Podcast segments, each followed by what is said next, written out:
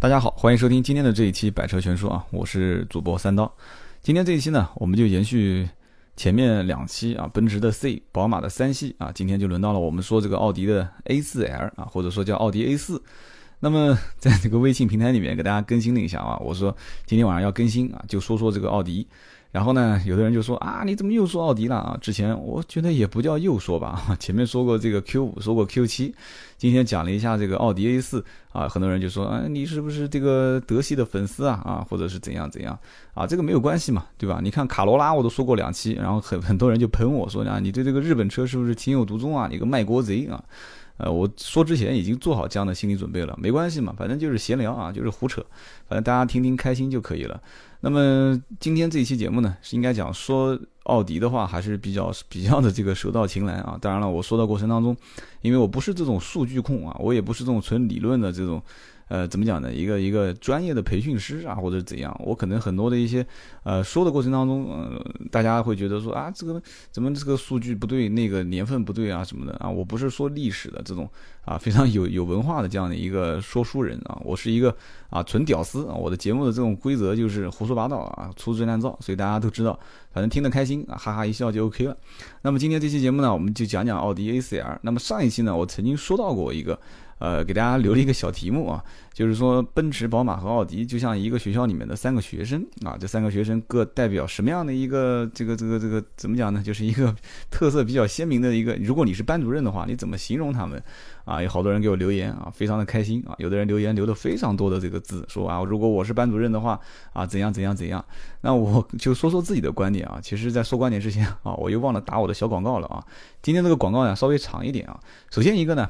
就是我的这个微信的私人账号啊，就是 D 五四五八五九，我相信大家都听我节目都能背得出来了啊，A B C D 的 D 五四五八五九。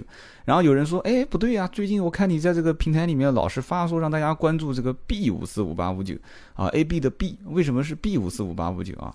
先跟大家讲一下，B 五四五八五九是我的一个订阅号啊。最近一段时间，我想。这个朋友圈里面老是分享一些大家就是已经转发的文章，我再转给你们的话，其实这个文章呢，一个我没有我自己的编辑，二一个呢，有的文章里面的一些内容我也不太认可啊，有可能他这一篇文章一大半我认可，一小半我不认可。我所以想，我还是做个订阅号吧。订阅号大家就关注一下 A B C B 的 B 啊，A B 啊，不是 A B C D，A B 的 B 五四五八五九。那么这样的一个公共平台关注完之后呢，啊，我可以把我看到的一些好的文章啊，包括将来我自己写的一些文章，我就发给大家。啊，这个我在想，哪怕就是自己编一点小的这种短文啊，或者是身边的一些有趣的这个客户的经历和事件啊，几百个字发给大家看看，大家哈哈一笑，看看挺好的啊。所以呢，我就做了这样的一个订阅号，因为之前我始终想不通，我说这个订阅号做的有什么用呢？啊，当然了，这个 D 五四五八五九啊，A B C 的 D 还是可以大家互相之间一对一的沟通，因为我知道这个很多人会喜欢留言给我，呃，我。应该到目前为止是，只要你留言我都会回复的，没有任何问题啊。我们言归正传，还是讲今天的这个题目啊，奥迪的 A4L。那么奥迪 A4L 的话呢，在三个啊，就是同级别竞争厮杀非常激烈的车型当中啊，奔驰的 C 和宝马三系，如果我是班主任啊，他们三个人是学生的话，那我怎么评价？那我的评价就有点怪异啊。我觉得呢，这个奔驰 C 是校长的儿子啊，他这个出身呢就比较高贵，他出身就比较高贵。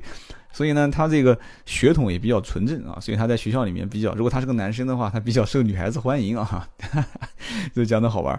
他出身比较纯正，那至于他学习成绩好不好，这个呢其实另当别论。但是呢，他毕竟是在这个学校里面，他有一个先天的优势啊。大家看到他啊，就是哪怕学习成绩一般，大家都会竖个大拇指啊，你很优秀，你很棒啊。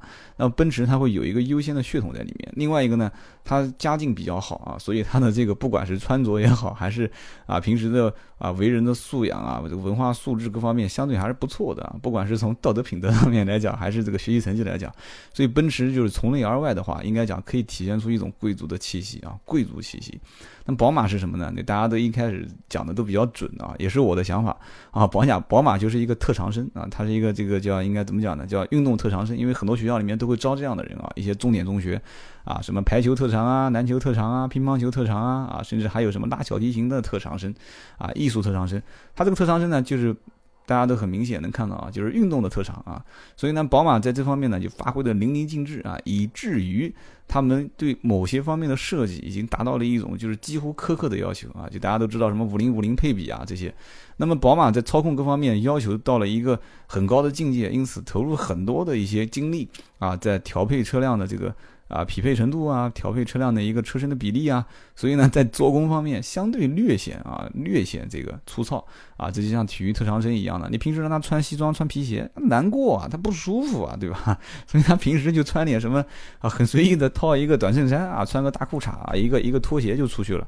所以呢，这个呢，个人有个人的喜好啊，有的姑娘就喜欢这样的男生啊，阳光运动啊，但是有些人他就不喜欢这样的男生啊，觉得邋遢，对吧？他就喜欢哪怕你装也好啊，你给我装的稍微这个这个怎么讲呢？就是这个体面一点啊。有些女生她就喜欢这样的男生。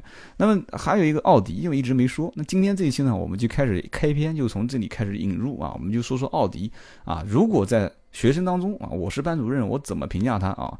我觉得呢，奥迪就像一个什么呢？啊，就像一个温温我，怎么讲呢？温文尔雅的一个小姑娘啊，就是怎么说呢？就是门门功课，它也不是年级前三啊，但它也不是倒数，那门门功课说得过去啊，七八十、八九十，啊，有那么一点小瑕疵啊，比方说脸上有点小雀斑啊，但是呢，这个就是什么？大家讲烧机油啊，烧机油，但是那个不叫烧机油，那个叫机油损耗偏大啊，很多人都会这么讲。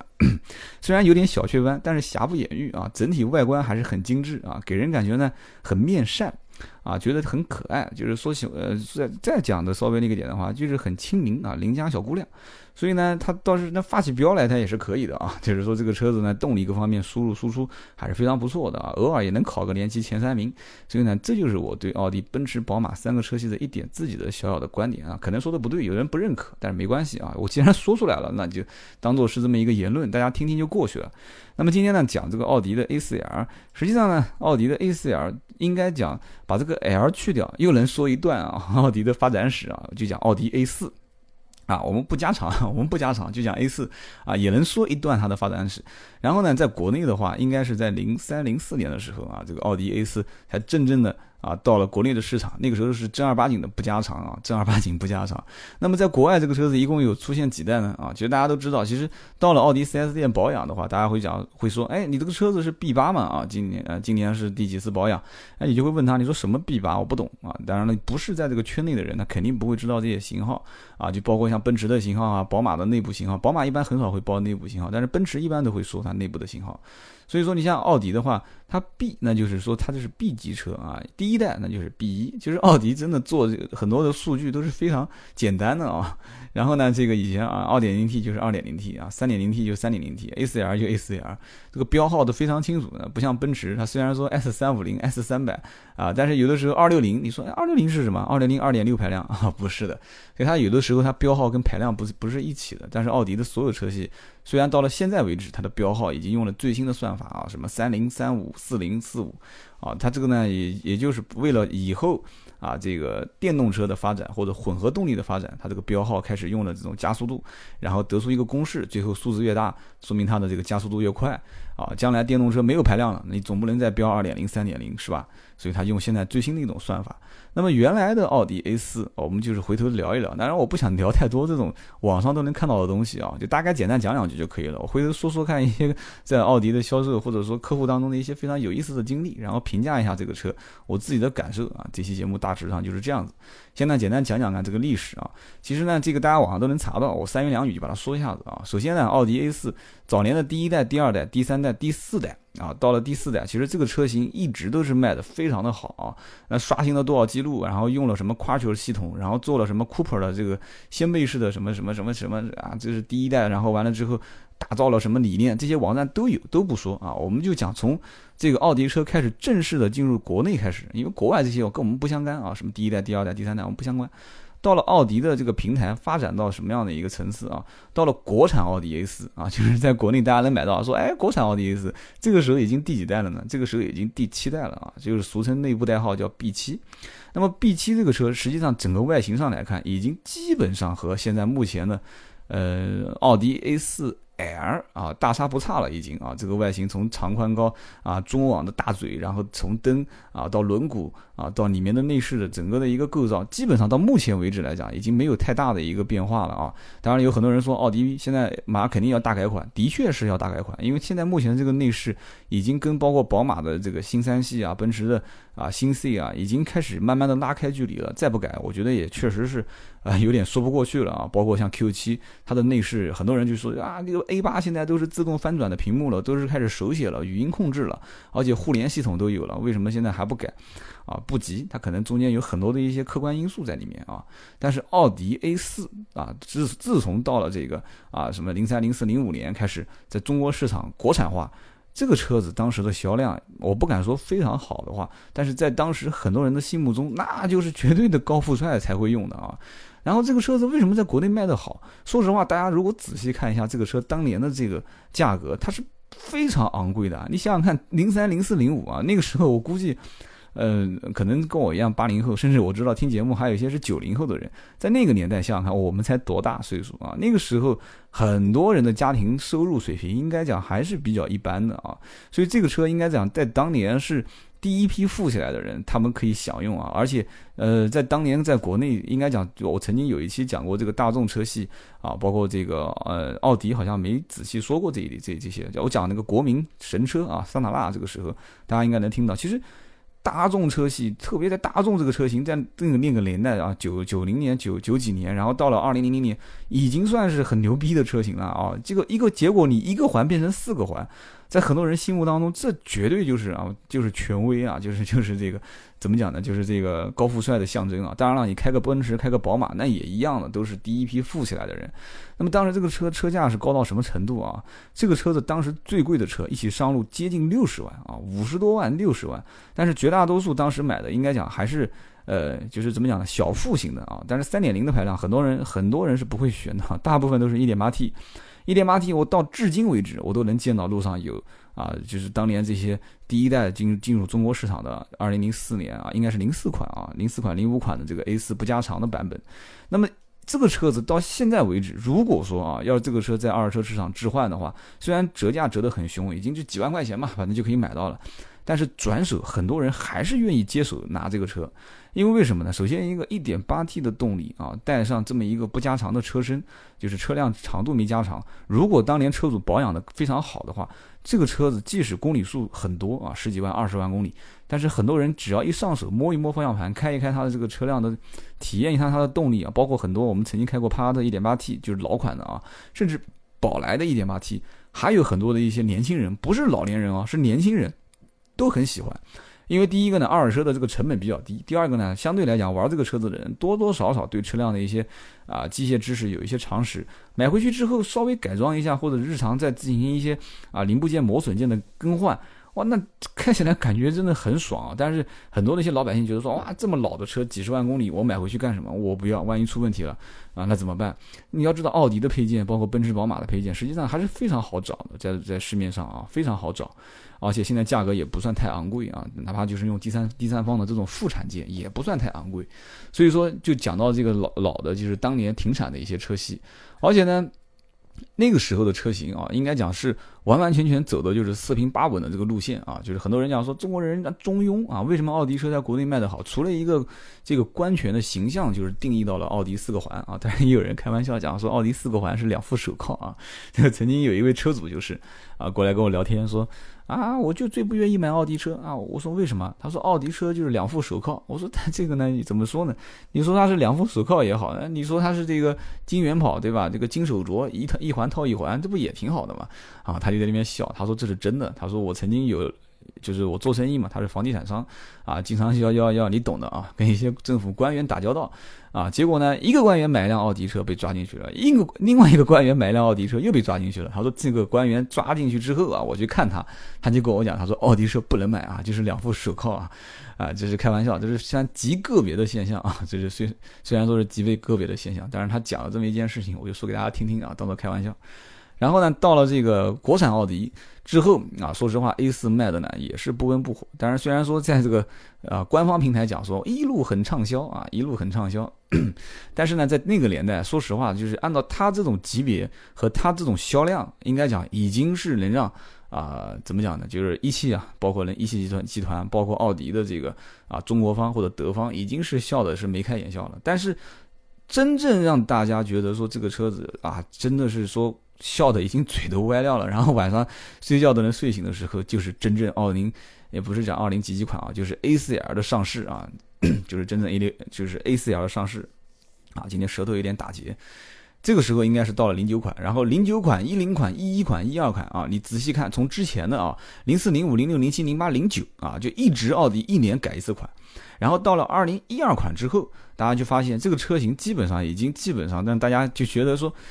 呃，哎，A 四就是应该是这个样子，而且整个的外形四平八稳、中庸的这个形象，也让大家觉得说啊，就就就这车还挺好看的。但是唯一很多人不买的原因是什么呢？说这个车子我不想买啊，为什么？街车啊，满大街都是，没意思，我不想跟别人一样。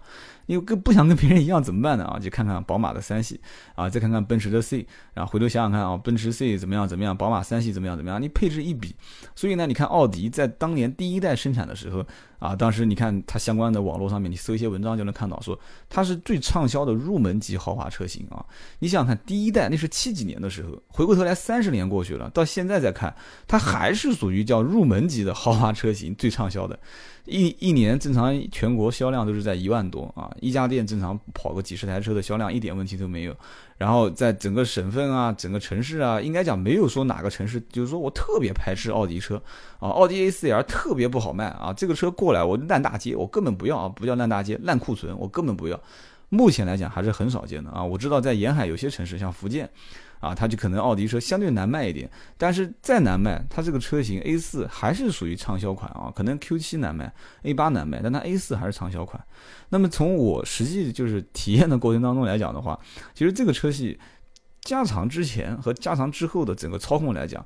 的确是有一些变化，实话实讲啊，因为我在开所有的奥迪车系当中啊，我印象最深刻的两款车啊，倒不是什么 R 八啊、R S 五，但这些车子都是非常暴力的啊，就像玩摇滚的。如果又要当学生来讲的话，其实这种车系就属于玩摇滚的啊，啊，就比较另类啊，就是动力输出特别强劲，然后体验的是另外一种感觉。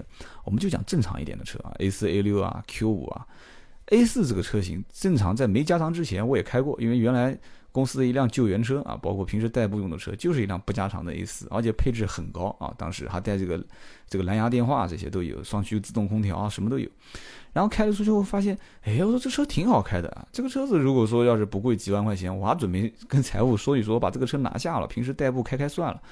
然后呢，这个车子你说要个面子，其实也没什么面子，对吧？开个这么老的一个奥迪 A 四出去，虽然是辆奥迪，但是人家一看，哦哟，哦，这个车子，这个这个又挂个二手车的牌照啊，这个车子一看就是屌丝为了装高富帅买了，高富帅买的这么一辆车。但是呢，这个车就你你好开是根本无法去拒绝它的啊，你就是好开。然后呢，空间回头看看后排空间也还好，也不至于像想的那样说短轴版就是已经差到。就是很小，然后很挤，也不是这么回事。但是呢，现在回过头来再开最新款的 A4L，空间是完全没有问题了。但是开起来，你只要是哎急加速、转转方向啊，包括到了一个大的圆盘的时候，你会发现转弯的支撑性，包括悬挂的这个一个路面的回馈程度啊，然后再包括你平时开车的感觉，就感觉像开一个很大的车啊。有的时候奥迪车给我感觉也很奇怪，开大车的时候反而觉得像开小车。你比方说开 A 八。A8L 的时候，觉得就像开个小车，但是你开个 A4L 的时候，就感觉像开个大车。这个呢，加长的感觉，包括它什么前轴距、前移这些，就很多的一些技术水水准，我们就不一个一个展开来讲了。反正我感觉就是开小车像开个大车的感觉。但是呢，怎么说呢？这个车子说实话，它从后排空间啊，从这个后备箱空间，它走的就是实用的路线啊。然后很多人就是说啊，我很喜欢它的这个大灯啊，这个奥迪大灯。以后我在另外一档节目里面，大家再好好聊一聊。这个大灯呢，确实是啊，很经典啊。奥迪原来那个就像一颗眼泪一样的这个泪眼大灯，有人叫鹰眼大灯啊。颗粒状，一颗一颗的啊，到现在还能数得清楚，叫十四颗的 LED 大灯。那这个大灯呢，是谋杀了很多人的 feeling 啊，很多人说啊，我就喜欢奥迪车，为什么？我就喜欢那个灯啊。到你想想看，到目前为止，多少人是冲着那颗灯去买的这个车型的？所以说，有的时候叫一招鲜啊，就是走遍天下啊，就是他就把这个灯搞好了，就能笼络好多好多的客户。至今为止，实际上你看奥迪 A4L 的当时啊，应该讲说是这个大灯，到目前来看还是不淘汰啊。虽然说现在目前这一款已经是用了这个灯带，但是呢，我曾经灯带刚上市的时候，我很失望，为什么呢？啊，我觉得还是以前 LED 的这种颗粒状的灯好看。那么从内饰上来讲的话，我到目前为止啊是有点小失望的啊，我有点小失望，因为现在你看啊，包括这个新款 A 三啊，包括 A 一啊，包括 Q 三啊，包括 Q 五，它现在的整个仪表台不是自动的翻转，就是手动翻转屏幕，而且这个新一代的 MMI 的操控界面，而且简化的这个操控按钮，然后包括它的这个网络互联系统啊，我觉得就应该是。这个最畅销的 A4L 同步应该是更新的，但是很遗憾啊，现在还是还是没有这种手手写的触摸屏，也没有自动翻转屏幕，然后中控台还是就是就是以前什么样，现在什么样。所以呢，所以这一代车型叫八代的改款啊，内部代号叫 B 八的 PA 款啊，PA 就是改款。所以呢，很多人说，那我就把钱守着，我就不买呗，我就等以后新款上市啊，我等这个 LED 的啊，不叫 LED，叫激光矩阵大灯啊，矩阵大灯上市我再买。但是呢，遥遥无期啊！天天看到什么谍照啊，纽博格林啊，这个谍照，然后看到最后这个车一直不上市，那怎么办呢？啊，有人说一四年就上市了啊啊！今天我就不再讲很深的东西了。其实我也看到了内部的这个车辆上市代码和这个排场期，但是呢，这个是一号机密文件，所以不能在这个节目当中讲，大家都不去聊这个事情了啊。所以呢，这个上市的时间它有自己的规划，但是国内目前来看。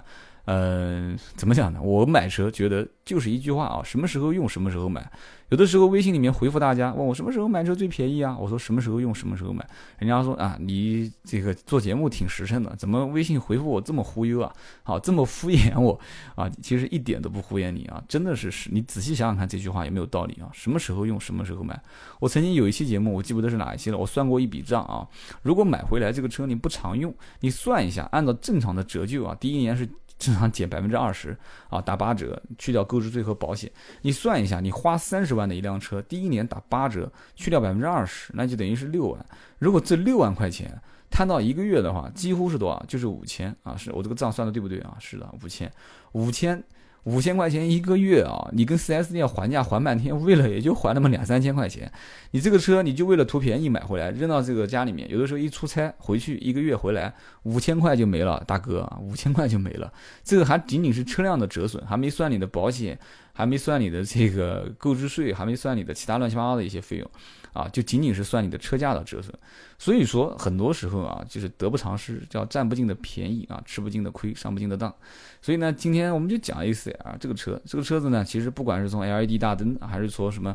啊，就是他所谓的讲，包括大众车系最喜欢宣扬自己的啊，我全铝合金车身啊，当然这个车不是全铝合金车身啊，啊，这个什么双面镀锌钢板啊，激光焊接啊，怎么样这个那个的啊，防撞钢梁啊，日本车没有防撞钢梁，我德国车有啊，你看你注意到一点没有啊？其实除了沃尔沃在豪华车型当中。他宣扬自己是这个安全啊，我是最安全的车啊，路面上的小坦克。但是你发现没有，其实这两年沃尔沃已经越来越淡化安全的这个宣传，他开始宣传其他的东西啊，就是说我的车型时尚啊，我的车型高科技啊，我是北欧简约时尚的设计啊，我有这个什么可以过滤过滤这个 PM 二点五的一个设施啊，他开始走这个路线啊，走这个路线。为什么？因为豪华车在我个人看来，我觉得这是对的。豪华车安全因素只是你车辆的一个基本属性啊！你如果拿安全因素来出来跟大家讲说我的车多安全多安全啊，我觉得你车肯定不会大卖啊，因为这个安全只是别人买你车的必要条件啊，它根本就不是选车的一个其他的附加条件，它其他的条件无非就是感受嘛，对吧？内饰的操内饰的触摸上的质感啊，车辆的操控的这种啊这种这种怎么讲呢？转向的精准，悬挂的调校啊，油门动力啊，各方面我自己的呼之欲出，我这一种。就是操控的舒适感啊，或者是激烈的这种感觉。然后呢，我还要什么？我还要你的车辆啊，外形、大灯、整个漆面都要达到我的心目中的标准。为什么？因为我毕竟花了三四十万嘛，对吧？然后另外我对轮毂有要求，外形不能太难看啊。我对后备箱有要求，我对后排空间有要求啊。反正中国的客户是挺难伺候的。所以呢，你看我今天啊，为了应今天这期节目，我还发了一个这个微信的公共平台的文章啊。这个文章就是我也是平时泡论坛看的啊。有一个澳洲的留学生发了一个我啊，就是选购二手车的经历。他买的这一款就是短轴的啊，因为在国外他是看不到长轴距的。而且我曾经我记得有一期我给大家也讲了，因为我在。澳大利亚有不少朋友，有的定居了啊，有的在这边工作，有的是这边移民做公司、企业代购啊什么的，反正什么的人都有。然后在那边，他们就有很多人跟我反映，他说：“小豆啊，你在国内卖奥迪，我跟你讲，这边的奥迪贵死了。”然后今天我看到这篇文章啊，文章里面写的是真的很真实啊，一辆二手的啊，这个 1.8T 的奥迪 A4，然后呢选配了一些部件。因为国外都是加这个 pocket，就是加了一些选装包。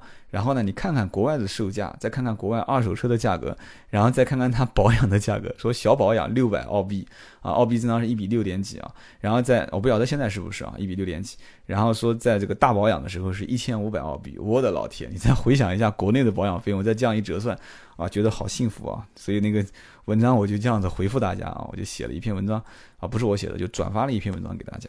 然后呢，A C R 跟 C 系跟奔驰，实际上论运动性来讲啊，干不过宝马。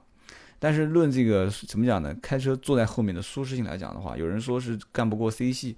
但是呢，你去看所有的排行榜啊，奥迪的热就是点击率啊，就是说热衷的程度啊，客户的口碑啊，包括论坛的这个就是帖子的更新程度，大家的活跃度啊，很多人都在骂，就是说这个车子啊烧机油啊怎么样？但这两年说实话，我是两说就是怎么讲呢？就是。真正真正的我从客户角度来看的话，我今天证一个言啊，其实烧机油现象还真的不算太多了啊，因为这个它现在基本上涡轮都是全部浸在油这个机油里面的，然后通过机油冷却啊散热，还是应该讲可以减少这个机油损耗。然后呢，奔驰 C 啊，宝马三，在整个的就是这个级别，就是一想到三十万到四十万，我想买一辆这个呃不要太大的就是家用轿车，大家总会想到这三款车 BBA 的三款车型，真的在国内这个是是。怎么讲呢？有一点小垄断的感觉。所以今天呢，讲到这个奥迪 A4L，我就顺便插一句话，就说说这个，包括有一些稍微偏冷门一点的，比方说雷克萨斯的 RS。其实雷克萨斯的 RS 到目前我观察下来啊，路边很多的一些车主选购这个车，我曾经也会跟他们去聊天啊。我说，哎，我说你当时为什么选了 RS 这个车？然后人家就跟我讲，他说，哎，挺好的，这车子后面保养不用花钱。还有人说，我不要奔驰、宝马、奥迪，我觉得那些车子现在在大街上太多了啊，就是一些自己的就是怎么讲的，呃，就是比较另类的一些客户，还有一些就是说，哎，挺好的，我原来就是这个雷克萨斯的车主啊，我觉得这车子一直开的一点毛病都没有，还不错。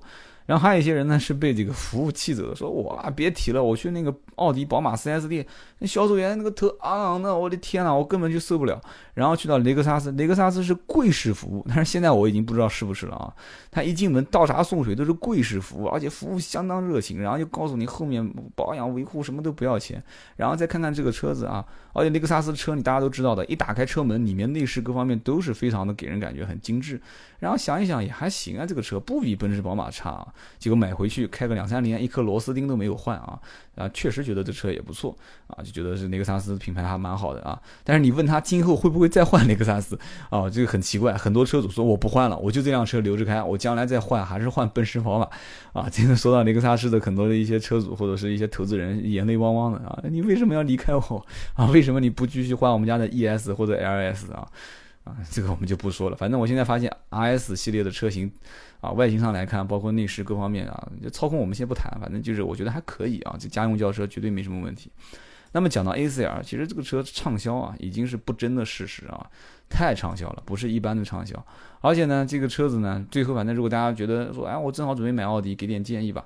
反正长话短讲就是两句话。第一个呢，避免买畅销车型当中的。畅销款型当中的畅销颜色啊，我已经连续讲了好几个畅销了啊。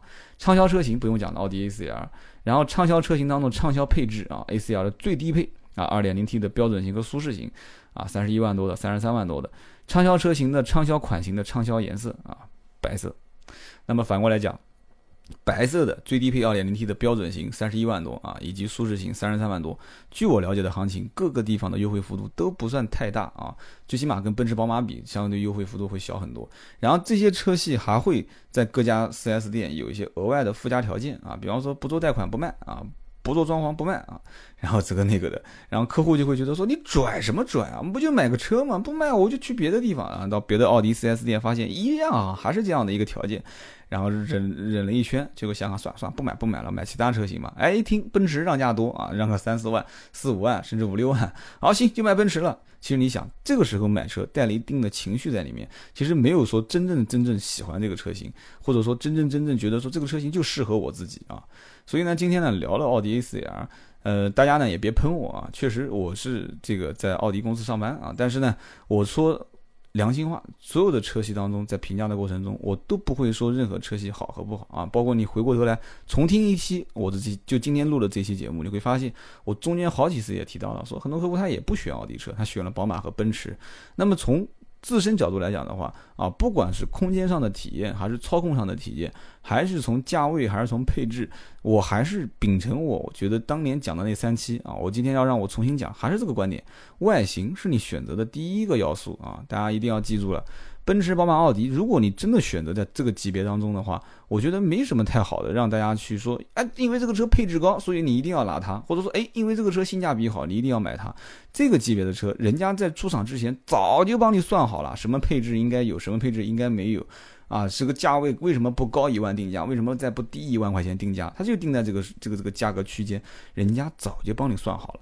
这个级别既然敢拿出一款车型来厮杀啊，三个车型之间互相厮杀，或者加上雷克萨斯吧，加上英菲尼迪，加上这个阿库拉，好加在一起，大家在一起厮杀这个市场。那么每一个人没有一个对吧？没有一个金刚钻，他不敢揽瓷器活。既然敢过来投身这个沙场，大家各自这个精良的装备啊。啊，这个这个体格啊，健壮的体格，你这肯定要上来干两下子嘛，对吧？所以说，我觉得没有什么好去比较的。说一期节目，说啊，刀哥为什么这节目里面你不去比一比啊？说点理论数据，我知道大家想听什么啊？说啊，奥迪 A4L 一百五十五千瓦啊，多少多少牛米，然后多少马力啊？我觉得比宝马那个功率要高啊，奔驰比奥迪的功率高，所以大家你觉得在发动机层面上，我觉得是奔驰占了优势啊，非常不错啊。然后综合评价下来，我觉得这个车子这样这个。啊，说这有什么用呢？啊，说出来最后你听了觉得好玩，嘿嘿一笑，哎，老子还是去买奥迪车啊。然后那个姑娘一笑说，哎，这讲的是不错，但我还是买宝马车。说的没用啊，这些东西，比较的东西，上网你看很多汽车网站啊，对比噼噼啪啪一点，然后点个对比就全出来了，自己去看就行了，我不用去评价，我只想告诉你啊，去听自己的啊内心深处的声音啊，就跟找对象是一样的啊，跟他 肌肤接触一下，对吧？啊，摸摸它啊，然后呢，上车开一开它。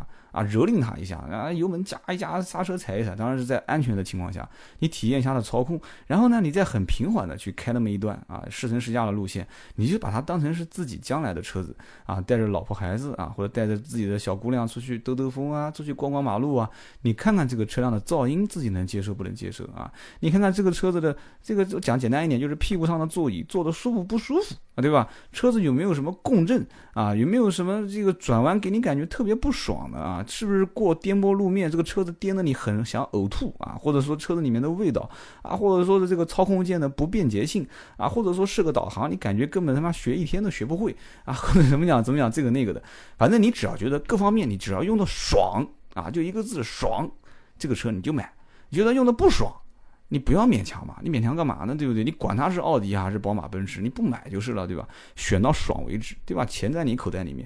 有的时候人家讲说，哎呀，我挑车子挑到最后我都挑花眼了，然后怎么样的？别挑花眼，先看看到底是看到哪个级别的车了，你预算到什么位置了？好，三十万行，三十万轿车、越野车啊，轿车好，你定下来三款车、两款车，不要多看。然后去不停的开试啊，这就是 4S 店不给你试了还是怎么样了？找一个朋友的车试，还是不给你试了？上论坛嘛，论坛不有车友会嘛？然后聊聊吹吹，然后人家车友会聚会的时候跑过去，这个蹭个蹭蹭个车子，然后直接开开试试，不就出来了嘛，对吧？与其天天在网站上面看论坛啊，甚至于天天听我在那边胡说八道啊，不如你直接去找一辆车开那个两天三天，你不就出感觉了吗？有了感觉了，不就把它取回来了吗？就这么简单。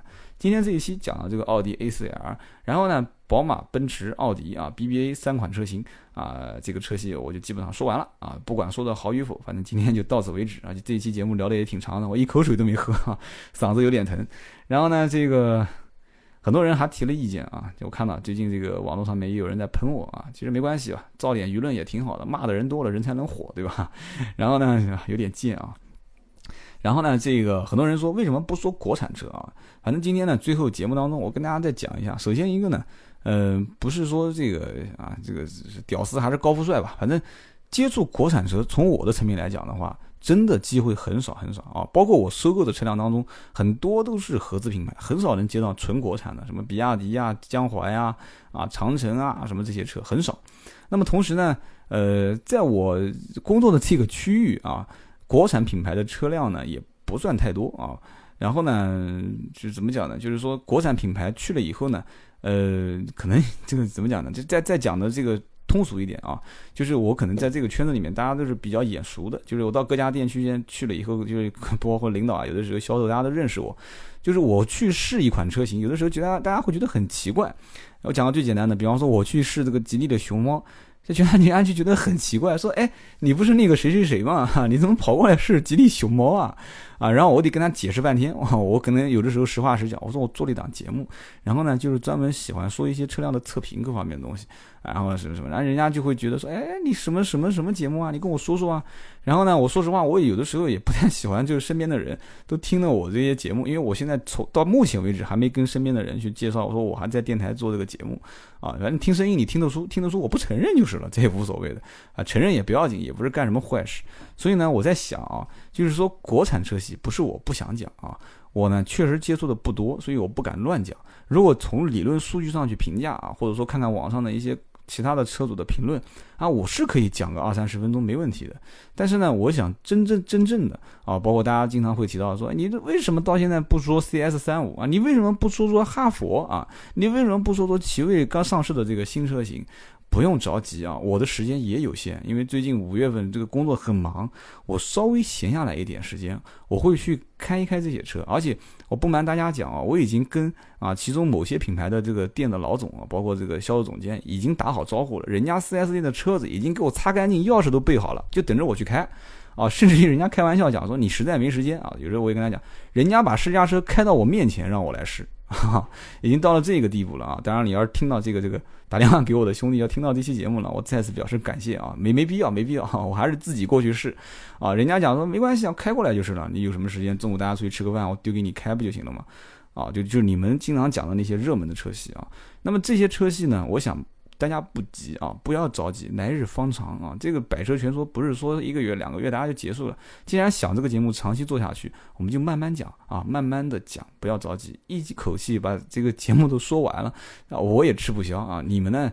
说实话，听完之后，我就像那个甘蔗啊，嚼一嚼，嗯，挺甜的啊，噗就吐掉就结束了啊，也给我稍微留点悬念啊，给大家吊吊胃口，不要着急，真的不要着急，慢慢来啊。回头我还想讲讲什么法拉利啊、兰博基尼的啊，你们也别喷我说啊，你觉得我们是屌丝买不起，整天就这边说高富帅的生活啊，没关系的，有些人要听啊。换句话讲。我的节目呢，以后也慢慢会改一些啊，小小的一些改变。比方说呢，就想一些这个实际的有意思的案例啊。比方说，客户来购买这款车型，有些什么样好玩的事情啊？黑社会大哥来买车，出门被人砍啊。比方说，这个小伙子买车，结果把结婚的钱用掉了，老爸过来吵啊。就那些好玩的事情，大家都可以说一说嘛，对吧？没关系，都能慢慢去聊，不要着急。